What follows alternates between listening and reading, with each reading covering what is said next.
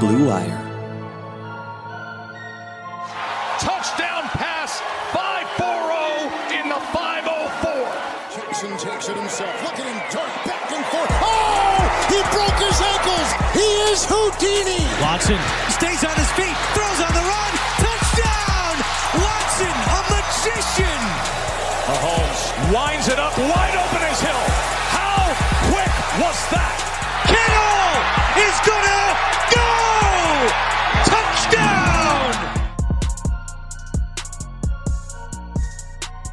Welcome to another episode of the My Sports Update Football Podcast. I am your host, Ari Meirov. The NFL Draft is coming up in just over a week, and on this week's episode, we have another special guest, Jordan Reid, not the tight end, but Jordan Reid of the Draft Network joins the podcast. In my book, Jordan is up there as one of the top draft analysts, so it was good to get him on. And we talked about a lot of different things regarding this draft, including the quarterbacks, the wide receivers, the offensive tackles, the corners, the Miami Dolphins, who have three first round picks, the Giants at number four, and much, much more as the draft inches closer and closer to the first and hopefully the last virtual draft. Before we go to Jordan, a quick word from our sponsor, betonline.ag. With currently no NBA, no NHL, no MLB, you might think there is nothing to bet on. Well, you are wrong. Our exclusive partner, betonline.ag, still has hundreds of games and events and props to bet on. From their online casino to poker and blackjack, they are bringing Vegas to you. Missing the NFL? No problem. BetOnline has live daily Madden NFL 20 simulations that you can bet on. It is all open 24 hours a day and it is all done online. Use the promo code BLUEWIRE, B L U E W I R E, to join today and receive your new welcome bonus. Bet online, your online wagering solution. So now here is my 30 minute discussion with the senior NFL draft analyst of the Draft Network, Jordan Reid. Again, he really knows his stuff. Year in and year out, he delivers. He also has a draft guide, which is now available, which you can get. We talked about that as well. So here it is, my discussion with Jordan Reid. Alrighty, joining me now here on the My Sports Update Football Podcast. He is a senior NFL draft analyst for the Draft Network. He is the host of the Locked On College Football Podcast, one of the best follows on Twitter for the draft. His detailed draft guide is now out and available. It is Jordan Reid. Jordan, how are you? I'm great, Ari. Thanks for having me on. It's a pleasure being here. I appreciate you coming on here today, Jordan. Hope you and your family are all doing well and staying safe. Let's get right into it. And the draft is right around the corner. This thing is happening despite everything that is going on in the world. Let's talk about the quarterbacks here. We both expect Joe Burrow to go number one to the Bengals. It is the other three quarterbacks, which is very intriguing to me. Let's start with Tua. He had a virtual pro day, which was sent to all 32 teams. He appears to be healthy healthy, but that is still a question mark. How do you see it unfolding for Tua? Yeah, he's a really interesting case just because you don't really know exactly what's going on with him. Yes, we have the video to go by, but outside of that, we don't really know exactly what's going on with the hip situation. And then the biggest stain on his resume right now, of course, is just durability. That's the biggest thing that that's the biggest question mark that everybody has about Tua. And there actually was a doctor from the Tennessee Titans that did his operation as far as this recheck, I should say. And it went out to all 32 teams, but of course, you want to get him on your own, a private visit, and teams weren't able to do that just because uh, the the COVID nineteen situation was going on and the happenings with that. So they have to go based off what this Tennessee Titans doctor found, and then the video that Chris Mortensen posted a couple days ago. So, um, but what as far as what you're getting with Tua, I think you're getting a supreme leader, a guy that's very accurate, has very good footwork as well. Um, I think he has a lot of positive that translate very well to the NFL, and I think he can be a really good player. But it's just it's just the durability that you worry about. That's the first word that comes to mind every time when mentioning Tua. Yeah, and the two teams that we've mainly heard about when it comes to Tua has been the Dolphins at five and the Chargers at six. I know I've seen some people say the Redskins at two. I don't see that happening. There are people who think he might require a partial red shirt as his hip returns to full health. If this was any other year, we would know much, much more. Teams would know much, much more, and we would have more clarity. But as you said, the talent is there. He is super talented, but um, the durability will be an issue. I don't think it will end up hurting him. I do expect to hear his name early on when the draft rolls around next Thursday. Now there is Oregon quarterback Justin Herbert. He was really impressive at the Senior Bowl. His decision making has been called out by some. How do you see his situation unfolding? So, however you felt about Justin prior to the year or coming into last season is probably the same that you feel exiting the year, just because he didn't do really anything to help his stock and he didn't do anything to hurt his stock either. And that's the thing about Justin is that he's kind of just been killed the whole time, entire time he's been in Oregon. And he's gotten a little bit better the past few years, but he just hasn't made that tremendous leap like everybody was hoping that he would make, especially going back for his senior year after a lot of people were surprised he actually went back following his, his junior season. So I'm with Justin, the guy that has a supremely strong arm. That's the first thing that stands out his film. A very accurate in spots, but the decision making can be spotty. I thought he was a bit of a misfit in that Oregon's offense, and I mean that because their offense is really predicated on a bunch of side to side movements. But he has the arm strength in order to push the ball down the field, and he just wasn't able to be deployed that way. So I think that's why there's so much excitement about him from some teams just because they feel like once they get him out of that offense and more of a vertical offense, he'll be able to show that progress and make that leap that a lot of people thought he would make during his senior year. Right, and Herbert is someone who, just like Tua, has been linked to the Dolphins and the Chargers. I've also seen the Patriots, I've seen the Raiders, but he is someone who we expect to hear early on in the draft next Thursday. Now, the last quarterback I want to talk about here, and this is the most intriguing one for me, it is Jordan Love. I feel like everyone is all over the map with him. What are your thoughts on Love as a prospect, and how do you see his situation unfolding? Yeah, so he's probably the most polarizing prospect of any quarterback prospect in this group, I would say, just because he's really been a tale of two tales. And I mean that just because 2018, he really was a breakout candidate for a lot of people. And there was so much excitement built up about him heading into last season, but he just didn't live up to it. He went from 32 touchdowns and six interceptions to 20 touchdowns and 17 interceptions, but he lost a lot as far as the surroundings. He lost his head coach, Matt Wells, ended up going to Texas Tech. He took another job there from Utah State. Um, and he lost his top two targets and Dax Raymond and also Darwin Thompson, who's a running back and a tight end. And then they lost a couple offensive linemen as well. So he fell into a case or a situation of where he had to play what I like to call hero ball. Hero ball is just he was trying to do too much and decision making suffered as a result. It really was a miracle that Utah State made a bowl game last year. I was really surprised that they were even able to do that. But he was just fighting an uphill battle with that talent around him. But the decision making was so bad and spotty in situations, he just left you scratching your head. But the highs are extremely intriguing, and that's what you notice about him. I think he's going to have to be an understudy his first year in the league, just because I don't think he's ready to start right away. But if he's able to sit for a year or two uh, behind an entrenched uh, starter, I think he'll be just fine. Yeah, and you know, the thing that I keep on hearing about Love is that he's a very raw prospect, but his ceiling is just so high. Like, he has the potential to be so great in the NFL, and he is the one quarterback in this class who can make teams come back in a few years and say, How do we miss that guy?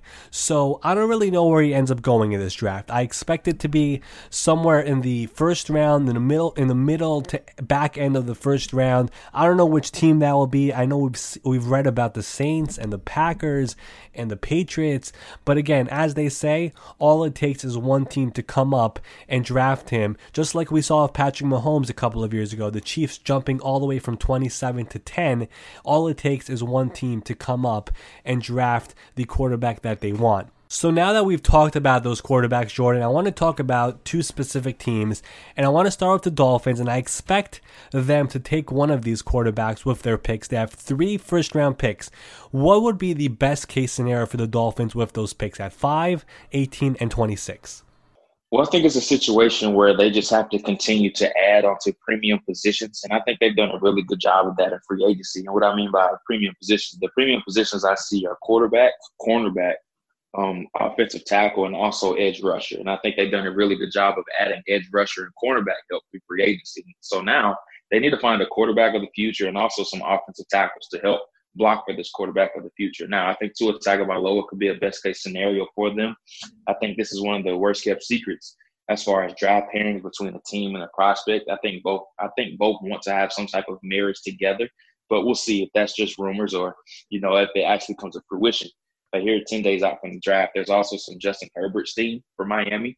Um, I wouldn't doubt that all, at all, just because I think there's probably I think the room is kind of split on either one of those guys, just because, like we talked about earlier, the durability factor with Tua, I think that's something that is a huge stain on his resume, and it's and rightfully so, just because whenever you invest a top five pick on a quarterback, you want to make sure that everything is full go as far as you want every box check from injuries to what they bring to the table as a player. So I think Tua or Justin Herbert probably is best case scenario for them at five.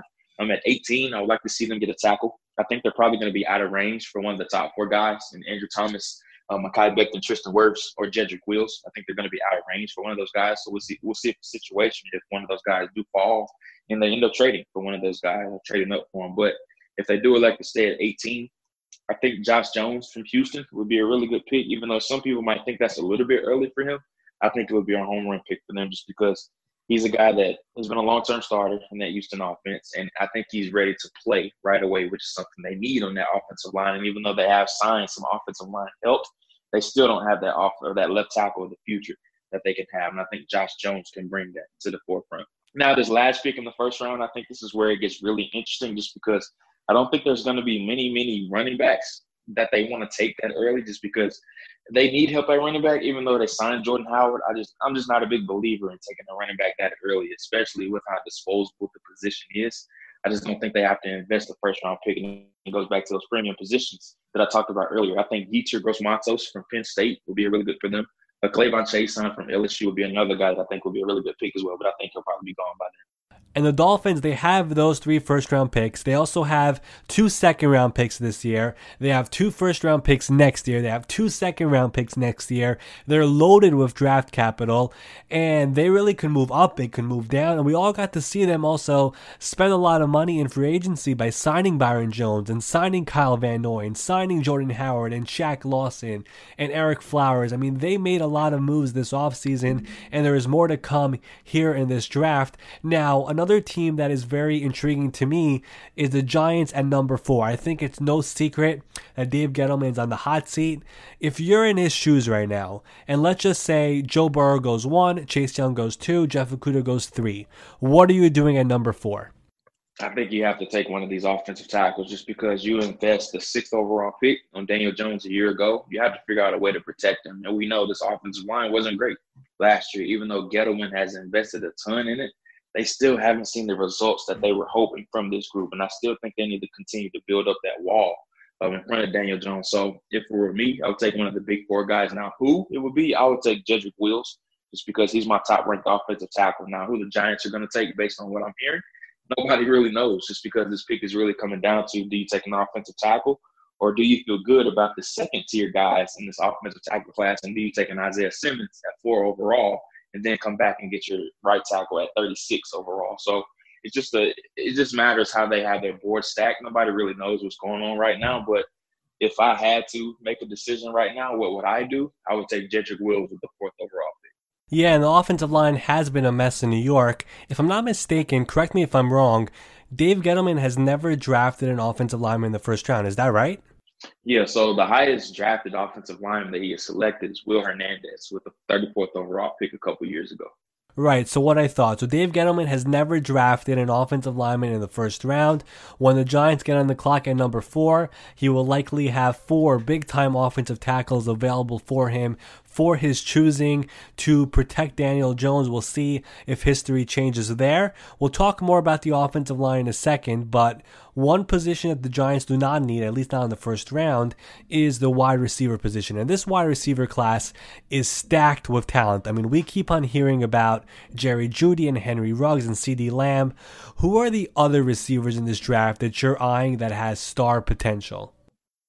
Yeah, and I'm really glad that you mentioned this receiver class just because, like you said, it's absolutely stacked, man. I think it's probably going to rival what we saw in 2014 when we saw Mike Evans, Odell Beckham Jr., Davante Adams, Jarvis Landry, the list goes on and on of the guys that were located in that receiving class. And I think this class might be even better. It might, it might not have the star power that some of those guys that were in that class, but I think as far as the depth and what it could turn out to be, it wouldn't surprise me if this class ends, ends up surpassing that class. And Of course, we know about the top three with Henry Ruggs III, Jerry Jeudy and CeeDee Lamb, but there's also some hidden gems, I would say, in the second and the third round. Uh, Michael Pittman Jr. is one that I absolutely love in this class. I think he's going to go a lot higher than what a lot of people are predicting right now. Mm-hmm. Laviska Shenault from Colorado is a guy that's getting a lot of love. And then Jalen Reagor from TCU is another one who a lot of people are excited to see outside of that TCU offense just because he didn't have great quarterback play, so his production suffered as a result. Absolutely. And you mentioned 2014. I mean, just look at last year. We saw guys like A.J. Brown go at 51 and DK Metcalf at 64. Terry McLaurin, I think, was at 76. Darius Slayton went all the way in the fifth round. And this year's class is much deeper, so we really could see some hidden gems in those late rounds, as you said. Another position which is really deep is the offensive tackle position, and you touched base on it earlier when we were talking about the Dolphins. How are you ranking the top four guys, and how does offensive tackle shake up after those four that you mentioned? So I have it Wills, Wirfs, Thomas, and Becton right now. That's my top four. And I mean, whoever you talk to, they'll probably have a different four arrangement. Every single person that you talk to. So it's really interesting. I don't think this is unlike anything we've ever seen before as far as the strength and depth at the top of this offensive tackle class, and it's really good just because we've been waiting for a strong offensive line class to come along. Now, the mm-hmm. interior group isn't great, but the offensive tackle group I think is phenomenal through the first two days. And just getting into that second tier, I touched on Josh Jones earlier, the big offensive tackle from Houston, who I think is firmly at the top of that second tier. And then you're getting into guys like Austin Jackson from USC, who's going to be a 20 year old rookie. There's a lot of excitement out there about him now. He's a bit raw and he's not as ready as some of these other guys, but if you allow him to really have a trial and error period, if you throw him out there as a starter, I think once he gets through the through those bumps and bruises of his first two years or so, I think you'll have a high level starter. Another guy that I'm excited about is Prince Tega Wanogho from Auburn. We really haven't been able to see him through this pre-draft process just because he's been nursing a knee injury, so we didn't get to see him at the Senior Bowl, and he was also held out at the Combine as well. So there's a lot of excitement about him. There were some people saying that he probably would have ran in the four nine range, which would be phenomenal for an offensive lineman. So uh, Wanogho is definitely another one. And then another guy who's been hurt is Lucas Niang from TCU. And the thing about Niang is that you have to go back and grade him off of his 2018 film just because he was battling a really nasty hip injury where he tore his labrum in his hip and he was only able to play four games. But go back and watch him against Ohio State in 2018 when he was going against Chase Young and Nick Bosa and did phenomenal against those two. So it wouldn't surprise me if he hears his name called in the second or third round. Right. So we've talked about how deep the wide receiver position is. We've talked about how deep the offensive tackle position is in this year's class. You mentioned that the interior offensive line is not as deep. Which other position is not so deep this year compared to others? I think linebacker is one that isn't necessarily deep. Now there is some intrigue at the top. Of course, we talked about Isaiah Simmons, who mm-hmm. really is a do-it-all player. Um, after that, you're getting into Patrick Queen from LSU, who is a phenomenal player, and then Kenneth Murray from Oklahoma. I think those guys are firmly your top three. But after that, it gets a little bit sketchy just because you don't really know the order that teams are going to have these guys in. And, you know, some of the players that you get into at the linebacker position, and the list goes on and on. Some of these guys, um, Malik Harrison from Ohio State is one guy that probably could hear his name in the second or the third round. Uh, Willie Gay Jr., the guy that lit up the combine from mm-hmm. Mississippi mm-hmm. State. There's a lot of excitement about him. Jordan Brooks is another name from Texas Tech who we haven't been able to see a whole bunch just because he's been nursing a shoulder injury as well. Then the last one I'll mention is Akeem Davis Gaither from Appalachian State, another guy that we didn't get to see at the combine just because he had to have the foot surgery. So there's a lot of question marks in this linebacker class after Simmons, Murray, and Queen. You know, you mentioned Isaiah Simmons, and I want to talk about him a little bit more. I think he's one of the most fascinating prospects in this entire draft. I mean, he literally does it all. Can you break down Simmons a little bit and where he can play in the NFL? Yeah, so he's what I like to call an all of the above player. And all of the above is that whatever you assign to him, he can do all of it just because he doesn't have one particular position. You have to be able to deploy him all over the field. He's played everything except interior defensive line. And that's what you notice about the film. Whenever you t- whenever you turn on the film with him, you have to pause the screen just because you don't know where he's going to be aligned. And that's really the skill set that he brings to the table. He's a, he's a master of none, but he does it all. And what I love about Isaiah is that you can use him to open up other avenues for everybody else just because he has so much on his plate. He takes a bunch of stuff off the plate of others, if that does make sense. So um, I think the biggest thing surrounding Isaiah's draft stock, though, is that he has to be coupled with a creative defensive coordinator just because if he's not, he's going to fall into the category of players that we've seen in years past. And I'll give you a throwback name here Taylor Mays uh, from USC when he was coming out, Obi Melifonwu when he was coming out of UConn, and then Mark Barron, he was coming out of Alabama.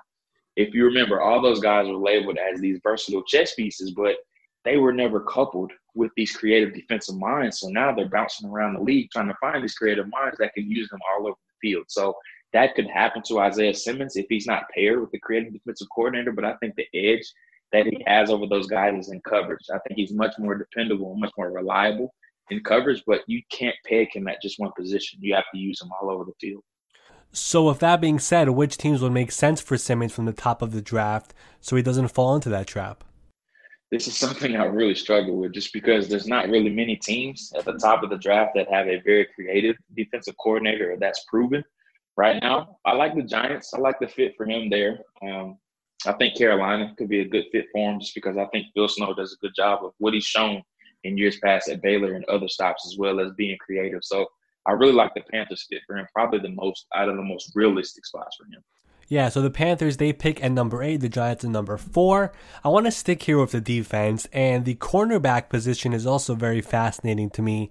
The top two guys are Jeffrey Okudah and CJ Henderson. Now, I read on Peter King's column um, that a GM said 40% of teams have CJ Henderson higher on their boards than Okudah. I don't agree with that. I found that to be fascinating.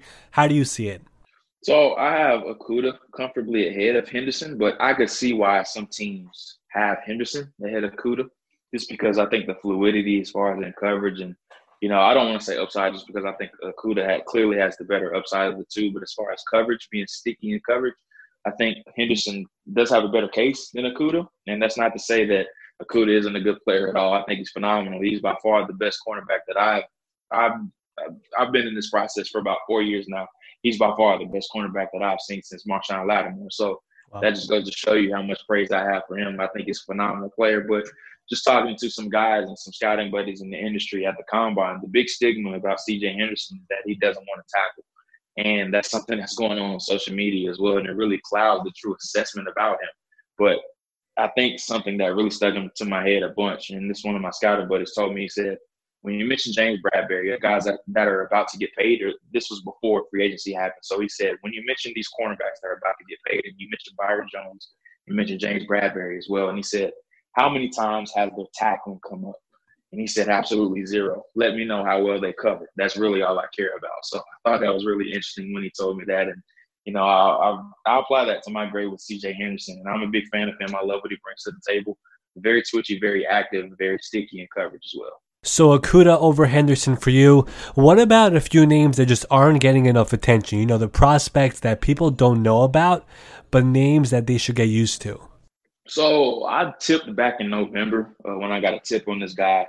Uh, check out his film. A lot of people really weren't on him, but I think he's gotten more notoriety over the past few months. His name is Noah Igbinoghene from Auburn. Um, I think he'll probably end up going in the second round. Go and watch him against Oregon, Alabama, and LSU. I thought those were definitely his best three games of the year uh, by far. And I think he he's not ready right now. I think he's going to need a couple years uh, to be seasoned and learn the position. He's actually a converted receiver. He played receiver his freshman year before making the switch over his sophomore and junior year uh, to play cornerback. So he's still relatively new to the position, but the baseline traits that he has entering the league are just phenomenal. Both parents were track athletes, and then he ran 4.0 at the combine as well. So that speed is really carried over into him. I'm a big fan of him. I love what he brings to the table. Amik Robertson, uh, the nickel corner from La Tech. I like what he brings to the table a lot. The guy that has 16 interceptions and 48 pass deflections in his career in three years. So that just goes to show you that ball production is phenomenal. He's a smaller guy, only 5'8", 180 pounds, but we know nickel corner is basically a starting position in the NFL today. So Amik Robertson definitely is a name to keep an eye on in the third or fourth round. And another guy, he's a, he's a notable guy, but I just want to speak on him is AJ Terrell from Clemson. He has a lot of fans in the league, but the lasting impression we have of him is in the national championship game where Ja'Marr Chase just absolutely obliterated him. But prior to that point, I thought he was outstanding this year.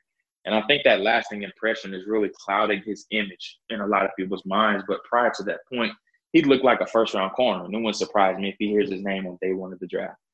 You know, you mentioned all these guys who are not getting enough attention. And I feel like this year, especially considering the virus and everything, it is going to be so much different when it comes to something else. And fans really don't care about this, but once the draft is over and all these guys who did not get to hear their names, they become undrafted free agents. And that is really when the madness really starts for front offices, for general managers and executives and scouts. That is when they get together and try to figure out who they want to sign. Could you just explain why it's so different this year for teams and for the players? This is because of the, what's going on, the pandemic and the misinformation. They're not going to take chances on guys that they don't have information for. And it's just like, why would I try to guess something on the test if I never got the study guide or anything like that? It's just something that I'm not going to answer or take a chance on. And that's exactly what some of the people were breaking down to me in the industry is that the people that are going to be most affected by the pandemic and the misinformation are small school guys, guys that have medical red flags, and then guys that have red flags in general as far as suspensions and you know why they were kicked off the team and things of that nature. So I think those are the three groups of people that are going to be affected the most. But as far as undrafted free agents, a guy broke this down to me. I thought it was absolutely incredible. I wrote an article about this, uh, I think last week, and he was saying that whenever you're starting a franchise mode on the video game, whatever sports game you play, and you turn on the fantasy draft at the beginning to redraft the entire league, he said that's what undrafted free agency is going to be like this year. He said it's, it's going to be a circus, but there's going to be some really, really notable names at the top. That's why he said that, just because there's a plenty of guys out there that have been suspended for multiple times or just have these injury red flags, but teams were never able to check their medical reports and get them into their facility just because of what's going on in the country right now with the pandemic. So it, undrafted free agency is going to be absolutely crazy. So you're actually expecting players who are notable players to possibly not get drafted because of how this pandemic has affected the entire draft process. Absolutely, just because you don't have that information and you were never able to get that face-to-face contact except at the combine, but we know at the combine these meetings are only 15 minutes and it's like speed dating so you really never got to break down the situation Wow. So, so that will be something very interesting to watch to see how it all unfolds because again, I feel like the general fan really doesn't care about these, you know, the round six and seven and the undrafted guys. But if you're a diehard guy who watches all seven rounds, you might see some guys who you've heard of and you were expecting to hear in those later rounds not get drafted. And that is where things could get really interesting. And the other thing that I wanted to say is that all these teams are also working remotely, which makes signing these guys a little bit more complicated than usual. Obviously, if it was a regular year and things were normal, they would all gather up together and figure out who they want to sign. Now, I want to play a game over here. I'll give you a name, a prospect who is going to go in the first round, most likely. You give me someone from the NFL he reminds you of. So we're going to start with a guy we haven't talked about Auburn defensive tackle Derrick Brown. Ooh, put me on the spot with the comparisons. Um, I hate saying names just because people get like misconstrued of what exactly I'm thinking. Um, I would say, I think Fletcher Cox is a fair comparison for him. Now he's not as twitchy of a pass rusher as Fletcher Cox, but what I mean by Fletcher is that just the presence that he can be and the nuisance that he can be for offenses in the middle of the defense. So I think that's a fair comparison for him. What about the other defensive tackle, Javon Kinlaw from South Carolina? So a bit of a throwback name. I'm not sure if you know this name, but do you remember the name Marcus Stroud from the Jacksonville Jaguars? Marcus Stroud from the Jacksonville Jaguars. It's not coming to me right now. it's not coming to me. Jacksonville Jaguars. It's, Marcus Stroud. It's a bit of a throwback name. A guy that came from the SEC. He played at Georgia. Very similarly built to Kinlaw, 6'6", 320 pounds, very twitchy. And you just notice the attacking nature that he always has. So he reminds me a little bit of Marcus Stroud coming out. I think that's a very fair comparison. So I just gave you a little bit of homework right there. Go check out Marcus Stroud when you get a chance. Marcus Stroud, I'm looking it up right now. 2001 first round pick. Played with the Jaguars from 2001 2007. Okay, I'm going to do my homework after this. good player. Very good player. I mean, the name is coming back to me a little bit as we keep on I keep on looking at my screen over here for all the details. But yeah, I'm I'm gonna circle back on this after we're done. Let's talk about a running back here. We haven't talked about any running backs. What about Ohio State running back J.K. Dobbins? Uh, I don't really have a comparison for J, J.K. just because I think he's a combination of a lot of guys. I think he's very twitchy as a runner. Um, I think he can run inside and out. Very, very good catcher of the football. Needs to work on his pass protection a little bit. I think that's something where he could improve, but he made a significant jump uh, during his last year at Ohio State. I thought he showed much better than his junior year as opposed to the sophomore year. Some people were thinking that he dropped off a little bit. So it was really cool to see him have that big uptick last year. Yeah, and I consider JK to be a three down back. I'm not really sure if he gets in the first round, maybe he sneaks in, but he is someone who I think is ready for the pros. I also want to squeeze in the three big name wide receivers we talked about earlier Jerry Jeudy, Henry Ruggs, and CeeDee Lamb. What about them? So Ruggs reminds me of a more seasoned DeSean Jackson. What I mean by DeSean, or more seasoned DeSean Jackson, is that I think he's a much better route runner than what DeSean was coming into the league. I think Henry Ruggs can run at all three levels of the field, and he's not just a guy that just gets down the field right now and stretches the defense. So I think DeSean Jackson, a more seasoned DeSean Jackson, is a good comparison for him. Jerry Jeudy reminds, I think he's a mirror image of what Chad Ochocinco was for the Cincinnati Bengals. As far as they're they're built similarly, I think they win in similar ways. And I think as far as the quick twitch and the route running from day one and being able to be a natural separator, I think Jerry Jeudy can do that from day one. And CeeDee Lamb, I think he's a I think he's a carbon copy of DeAndre Hopkins. And that's not to say that he's going to turn into D Hop or anything like that. But I think as far as the way they're able to twist and turn their body in the air, and there's no catch that is out of their radius, and that's something that you notice about CeeDee. And then I think the biggest impre- or the biggest improvement that CeeDee made uh, from from from 2018 to 2019 is just what he does after the catch. That's something that we didn't see during the sophomore year, but as a junior, he was a supreme threat to take the ball at distance after the catch. And go back and watch the Texas game from a year ago. I think that's one game where he was just absolutely phenomenal. He was incredible taking over that number one receiver spot after Marquise Hollywood Brown went to the I just can't wait to see where all these wide receivers end up. I mean, putting these guys into categories like Ocho Cinco, DeSean Jackson, DeAndre Hopkins just makes me even more excited to see how it all pans out. And as we talked about earlier, we just mentioned three names. This draft is loaded with so much talent at the wide receiver position. It is going to be really, really um, interesting to see where these guys go, who's going to be throwing the ball to them whenever we get football back. Now, I want to ask you another question here, and a pretty straightforward question. Which team in the NFL would you consider to be the up and coming team, a team that you like the direction they're going in? So, this might catch you by surprise a little bit, but it's the Miami Dolphins. I really like what they have done this offseason. I'm a big believer in what Brian Flores is trying to install down there. I love the mentality and just the persona that he feeds off. A very tough, hard nosed team. I think they're just missing some pieces in key spots, but I love what they did in free agency. Like you mentioned earlier, adding Byron Jones and then pairing him with Xavier Howard. It's going to be really hard to throw the football on that team, bringing in familiar faces and Calvin. And even though Ereck Flowers wasn't a popular selection, I think it just brings some stability, even though I thought he played well for the Redskins last year. And I think him sliding inside the guard had a lot to do with that. But they just need some stability. And I think they're they're still I think they're still a year or two away from really competing like they want to. But I think once they get the quarterback of the future in there and they just keep building things through the trenches like they have done already, I really like where this team could be a year or two from now. Yeah, I'm actually, I'm right there with you with the Dolphins. I mean, you mentioned free agency. We mentioned all the picks they have this year, and we know all the picks they have next year. I mean, it might not happen in 2020, but 2021, I feel like look out for the Miami Dolphins. They could be onto something. Lastly, Jordan, and again, I really appreciate you coming on here today. Obviously, this is your busy time of the year. Your draft guide is out. I mentioned it in the introduction. How can people get the draft guide? How can people get their hands on this? Obviously, it's very detailed. Um, you really go into it and discuss all these prospects. How can people get their hands on this? Yeah, so there's a page at the top of my, or there, I should say, there's a link at the top of my page. Excuse me, on my Twitter page. You can follow me on Twitter at JReidNFL. That's at J R E I D NFL, and my draft guide is breaks down over 200 prospects in this draft class. Some notable names, some off the radar guys, some small school guys as well. And then with this draft guide, and the best thing about it is that it is ten dollars, but what comes with it is that all of it is donated to charity, and it goes to an organization called the Raleigh Rise Against Hunger Foundation, which is located in Raleigh, North Carolina.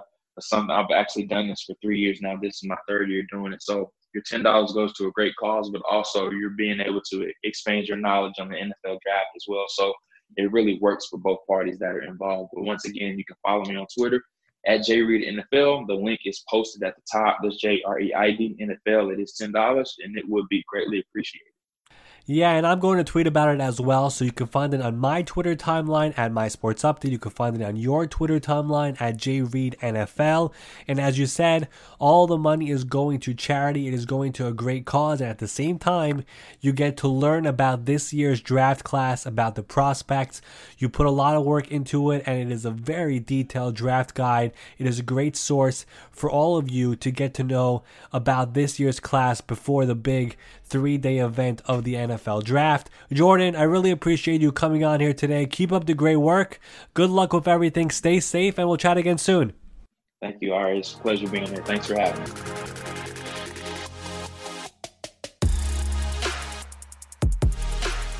Special thanks to Jordan Reid for joining me on this week's episode. Again, make sure you're following him on Twitter. It is at JReidNFL, J R E I D N F L. He is always putting out great content and great information. And also make sure to check out his draft guide, which has over 200 prospects. And at the same time, you are helping out a great cause.